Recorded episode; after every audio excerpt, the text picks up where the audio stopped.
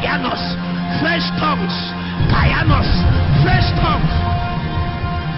A new depth, a new fountain, a new depth, a new fountain. Kayanos!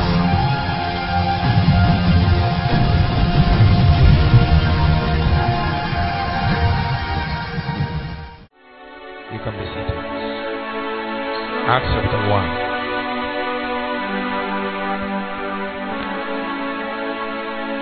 Acts chapter 1, verse 1. Quickly, turn. Let's take a shot from the scriptures. And then we pray for the sick.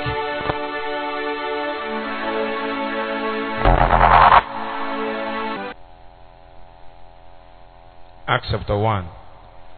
Verse 1 The former treatise have I made, O Theophilus, of all that Jesus began both to do and teach. Amen. If you are there, say Amen. So you understand from these scriptures that accurate doctrine is first of all what? Is first of all what? It is when you have done, then you have the authority to begin to teach. Have you been teaching things that you have not been able to live yourself? These are the things that you lack authority to minister to the body of Christ. You see, we have many people that is trying to teach many things that they have not submitted themselves long enough to the Spirit of God so that He will work out that protocol in their life, so that they will be living epistles. What does it mean to be a living epistle? It means that man doesn't need to read the scriptures to understand the realities of God because these dimensions are now calcified in your day to day living. Are you with me? If you are with me, say amen. So when men talk about prayer, say prayer. They don't need to find out how to pray. You know, there was a time that the apostles spoke to Jesus. He said that we have seen the disciples of John that they pray. Are you with me? So because we saw them and we also saw you praying, what did they say? He said, Teach us to pray. Particular endeavor was only necessary because a man was living first a lifestyle. Meanwhile, Jesus, have you ever bothered to look at that teaching curriculum that Jesus brought out? He said, When you pray, say, Our Father, who at who is at where? Where are you from? Uh, yes. It's not our father that is from Anambra State. Our father that is from where? So he is trying to make sit down. He is trying to make sure you understand that there is a circumference, there is an ambit, there is a boundary to even his explanations. Meanwhile, that's not my point. By Jesus making that statement and that teaching, listed how a man has to approach God in matters of prayer so that you will be accurate. You will understand by that thing that Jesus did that that lecture was not an afterthought. Is it an afterthought? Does it look like an afterthought? That means he already had the lecture and kept it one side. But the seasons have not come. He began to leave his lecture. Turn to your neighbor, say, Leave your lecture, leave your lecture. He lived it so much so that a time came. The disciples said, We are seeing you praying. Why are you praying and you are not teaching us prayer? It was on that account that the Bible now said in the book of Acts, chapter 1, verse 1, he said, Of all that Jesus began to what? Do and to teach. So Jesus is such a teacher that before he begins to tell you to do anything, he must have done it long enough and then receive the authority to begin to teach it. What are you teaching that you have not lived? No wonder there is no authority. Men, begin, men can shout and shout and tell you about prayer, tell you about holiness, tell you about many things, tell you about power. They have not lived that dimension. And because of that, it lacks the potency to cut into your heart. You can hear them and leave. You will not even make the decision to change your way. Because it's only what you have lived that you can tell people.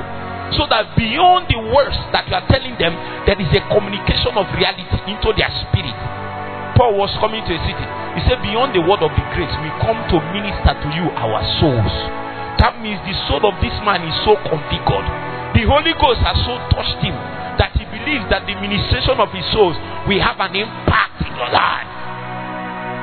Of all that Jesus began to do and to teach, this is the pattern of the kingdom that men will live a life so much so that they will begin to teach men to live the same life. We see many people talk about many things that they have not lived. Do you know people can tell you about fasting, prayer, humility? I have seen people that talk about humility that they are the most proud people on earth and they will preach it, preach it. Let me tell you, there is no authority in it. In the kingdom, we live because our call is not even to be preachers, our call is to be a living epistle. Say, living epistle. Men that have subjected themselves to the Holy Spirit long enough that when you cough, it is, it is the Holy Ghost that cough. Jesus said, I do nothing except what I see my Father in heaven do. How many things are you doing that God didn't send you to do? That is why you lack authority. You lack authority to do things in the kingdom. You lack authority to teach. Because the things you are teaching has not been sufficiently lived so that the hand of heaven will come upon you. Remember, after the time that the Bible says that this is my beloved Son in whom I'm well pleased, it was not enough for him to begin to teach that matter. A time came, another voice came from heaven. He said, This is my beloved Son in whom I'm well pleased. From now, hear ye him. Because he has lived that life long enough that he has become a voice that his generation will hear. There are many men that are speaking, but they are not yet a voice. It was John that said, I am the voice that crieth in the wilderness. Prepare ye the way of the Lord. Do you know how long it took John to be a voice? The Bible says that he was in the wilderness till the time of his showing forth. Men that have not been in the wilderness doesn't have any authority, doesn't have any business speaking to their generation. Because it's in the wilderness that you gain voice. Generation will begin to crumble on their knees. Because you are speaking from a standpoint of authority. Authority that is gained from the government of the Spirit. The government of the Spirit that is a result of your submission to His dealings. So much so that anytime you come at is no more you. It was at that point that Paul reached. He said, It is no more I that liveth, for Christ liveth in me. Can you make that statement? He said, I am crucified with Christ. Nevertheless, I live, Yes, not I. The life I live, you wake up in the morning and then you ate. Who told you to eat? Who told you to eat? I know you think it's not a big thing. You bought new shoe. Who told you to buy new shoe? Is this time for buying shoe? Some of you is even saving money. I, I don't want to strike you now. Let me pity you. Who told you? Who told you? You see, some of you are looking for mantles. The Bible said that Gehazi went and met his master. And then a man came from far place, Naaman. And when he finished, he said, Carry your gift and go. And then Gehazi went at the back and said, My master has changed his mind. Can you bring the gift? He took the gift. When he came back, Elisha asked him, Where did you go to? He said, I didn't go anywhere. He said, Did my spirit not go with you when you left? He said, Is this time to collect gifts? Come to your neighbor. Is this time to collect gifts? See, this is not time to put effort on mundanity. There are things eternal. What did Jesus die for? Did Jesus die for a car? Did Jesus die for first class? The people that got first class 2 1, have you asked them five years? You need to ask them. Go and ask the people that have left. They are not doing anything meaningful yet.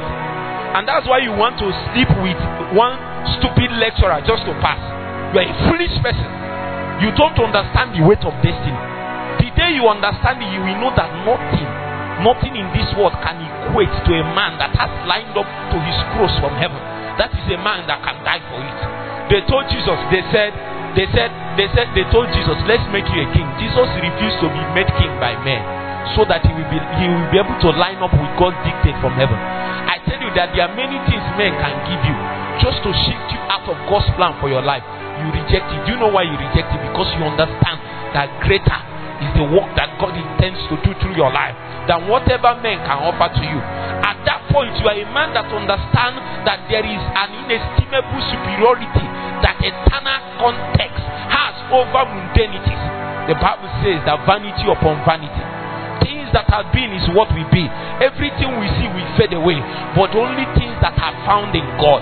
It was in that circumference that the preacher said that there is eternity that God has set in our heart, a hunger for things divine and eternal that cannot be quenched by anything except God Himself. And only men that understand this thing are men that are strong. They call Jesus, they say, Come, let's make you king. He said, I don't need your kingship. Listen to me. Nicodemus came and told Jesus, No man can do these things you are doing except he is coming from God, except God approved him. Jesus said, Ye must be born again. And I began to wonder that your professor in class began to call you pastor. That men in this campus knew you as the number one evangelist. That you are a fireful man. And then they began to hear you. They come even asking for prayers. That's what Nicodemus was doing. Because you need to know that Jesus was a young man. But when they spoke to Jesus, Jesus doesn't see the way you see. The Bible was speaking about his anointing in the book of Isaiah chapter 11. He said that he will be of swift judgment, for he shall not see like men see, and he shall not judge like men judge. That he has been granted a certain level of discernment to begin to separate from things that is mundane and things that is eternal. It was in this scope that the Bible said that them that are born again, after they have been passed through the basic doctrines of Christ, the Bible says that these men have through use exercised their senses to do what? Discern between good and bad. It was on this platform, this perspective, this context, this circumference, this scope that Jesus had to answer Nicodemus accurately. Because any other answer outside of the reality of Jesus would have meant nothing to him. It wouldn't have brought him to the point where he will be able to see into the kingdom. And he told him that except a man be born again, he cannot see. There is a capacity to see kingdom matters. Somebody can be in church for 1,000 years old. He has not been able to see into the kingdom. It, there are certain things people do. we organize 10 hours, 18 hours prayer, fasting, and all that. Somebody say, What will you be praying for for two hours? I know some of you is even thinking like that. Do you know why you think like that? You have not been able to see into the kingdom. God will do surgery in some of your eyes so that you'll be able to see into the kingdom. There is a way you behave when you see. The Bible said that a man that found a precious treasure, what did he do? He didn't say anything. He went and sold everything he had. I believe that when he was selling everything he had, people were saying he's foolish. These are men that don't have eyes to see. But the man has been granted sight in the spirit. He has, by the power of God, received new lenses and goggles. So his sight is very far and very deep. He can see into matters that mere men cannot see. His, his sight is strong. He has the ego sight. And then he was able to see the very context of matters. The things that men bring low and trivialize. He will never ever joke with it. He knows that his purity and his consecration is the basis of his power on earth. So when men say, "Let's come, let's hide behind the church," let's hide behind, they, you know, they, they say, "I've not, I've not done the act, oh, but you can kiss, you can touch, you can smooch." These certain kind of men have seen into the kingdom, and they know that this one is I'm mortgaging my destiny in engaging in these matters. So when they see the thing, they run away, not because they are afraid. Some of them they will seem as if you are not a man. It's not about a man. You have sight into the kingdom, and you have decided that nothing mundane and fleshly. From the natural man, we have the capacity to lay hold on you. The Bible said he sold everything he had. Some of you think it's about money. No, he sold himself, sold his pride, sold his ego, sold his respect, sold his money, sold everything, sold his respect, so that he will buy into the kingdom. What are you willing to sell so that you will buy into the kingdom? Your lack of willingness is because you have not seen into the kingdom. The things that are heavy, the mightier things in God. It was in that aspect that Jesus knew that there is no need to explain to this man. The only thing we need to do to him is to perform a miracle. Say a miracle. A miracle of sight. I tell you, the greatest thing you can do for a man in the kingdom is to perform the miracle of sight. That was why when Paul came preaching, he said that I have this prayer for you that the eyes of your understanding will be enlightened because the things you don't see in the kingdom, you can't trap. Except you see it, you can't trap it. In the next chapter, he began to say that there is such a grace that God has granted to me. He said that grace is the grace that makes all men to see. How can a man see what you are saying? You are talking, but he's seen it. It is understanding that makes men see what was spoken with the mouth. So, except capacity to open the eyes of men rest upon us again, men will not receive the capacity to see into the kingdom. Meanwhile, the realities and the things that we preach about, they are kingdom realities. So, except a man comes into that circumference, he cannot begin to live a certain lifestyle. He will not receive the government of God upon his life. The government, the authority, the power, these things are terminologies in the kingdom. They are phenomena that you can never see outside of the kingdom. Oh, I don't have time. When Jesus began to talk in the book of Acts, chapter 1, verse 8, he said that ye shall receive power. When? But before then, he began to teach them things pertaining to the kingdom. That is to show you that anything that he's telling you about, that power is only useful in the circumference of the kingdom. So if you don't understand the kingdom first, you are a man that is not qualified for power. And the Bible says, that except a man be born again, he cannot see. In other words, the things that pertains to power and the great things of the kingdom is only reserved for men that have sight into the kingdom. How much can you see? That's how much you can have in the kingdom. I think you need to ask God to open my eyes that I might see. The Bible says in the book of Jeremiah, chapter 33, He said, Call upon me and I will answer. And I will show you great and mighty things that you know not. I tell you, there are still greater matters, deep things in God he said, John, come up Peter. You have been operating. We know you are a man of God. But there are things, dimensions, realm, weight in the spirit that Satan will see and he will begin to crumble. It was some of these things that Jesus embedded in his disciples. When they came out, they made the chief priest. They said, ah, ah, ah, ah, ah, that these men have been with Jesus. This type of stature and grace, we only saw it in one man, and that man was Jesus.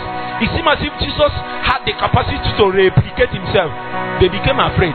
So when the men came to the city, they said, These men that turned the city upside down, they are here again. May that be your testimony. You reign forever, your name is ever great.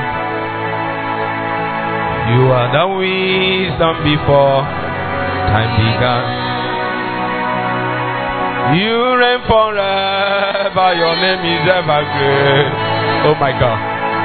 You are the wisdom before time began. You reign forever, your name is ever great. You are the wisdom before time began. You reign forever, your name is ever great. You are the wisdom before. Now listen to me.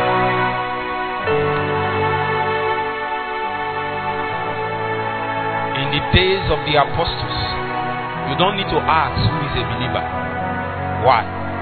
Because every single one of them is a living epistle. I want to ask, which school did they go to? Which school did these people pass through? That he didn't need to ask. Each and every one of them was an accurate representative of the things that is being spoken about there. What school did they go to? Huh? How long have you been born again? My God, imagine 15 years. But these men are born, most of them three and a half years, some of them four years. What are you, you are not becoming anything very fast. Haven't you noticed? That means the curriculum, the, the teaching curriculum, the manual, that the syllabus, something is wrong with the syllabus. I think we need to be humble. And that's why we, we sang that song. Swallow your pride. Come afresh to the school of the Spirit. so that he will teach you matters. You have been, you are making, you are making progress, but on the wrong path.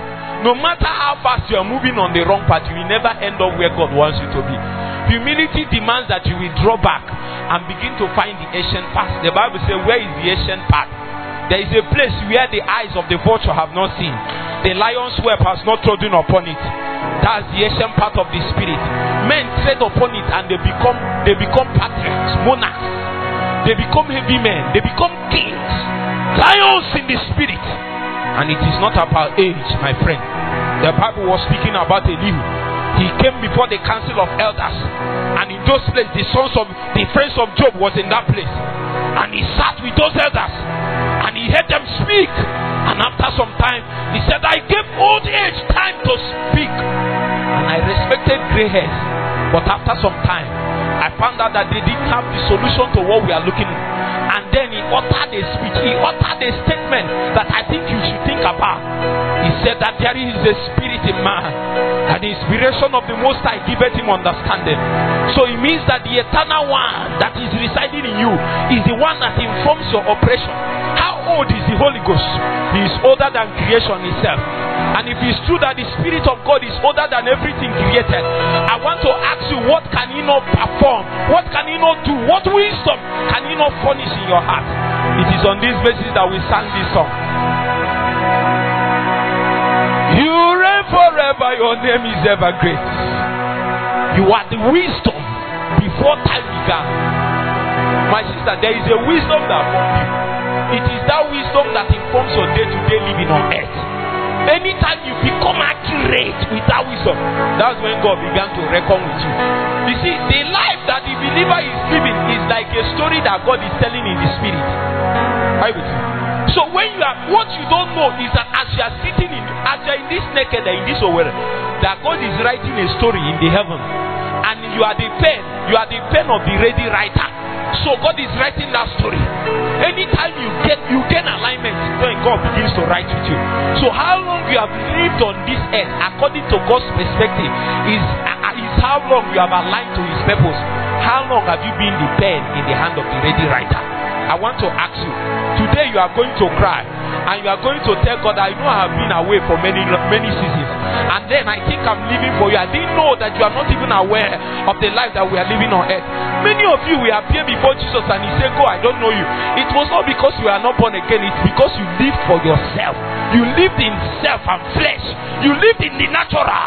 The Bible says, I say unto you, ye are gods, but you will die like men. Why will you die like men when your reality in God is to be a king?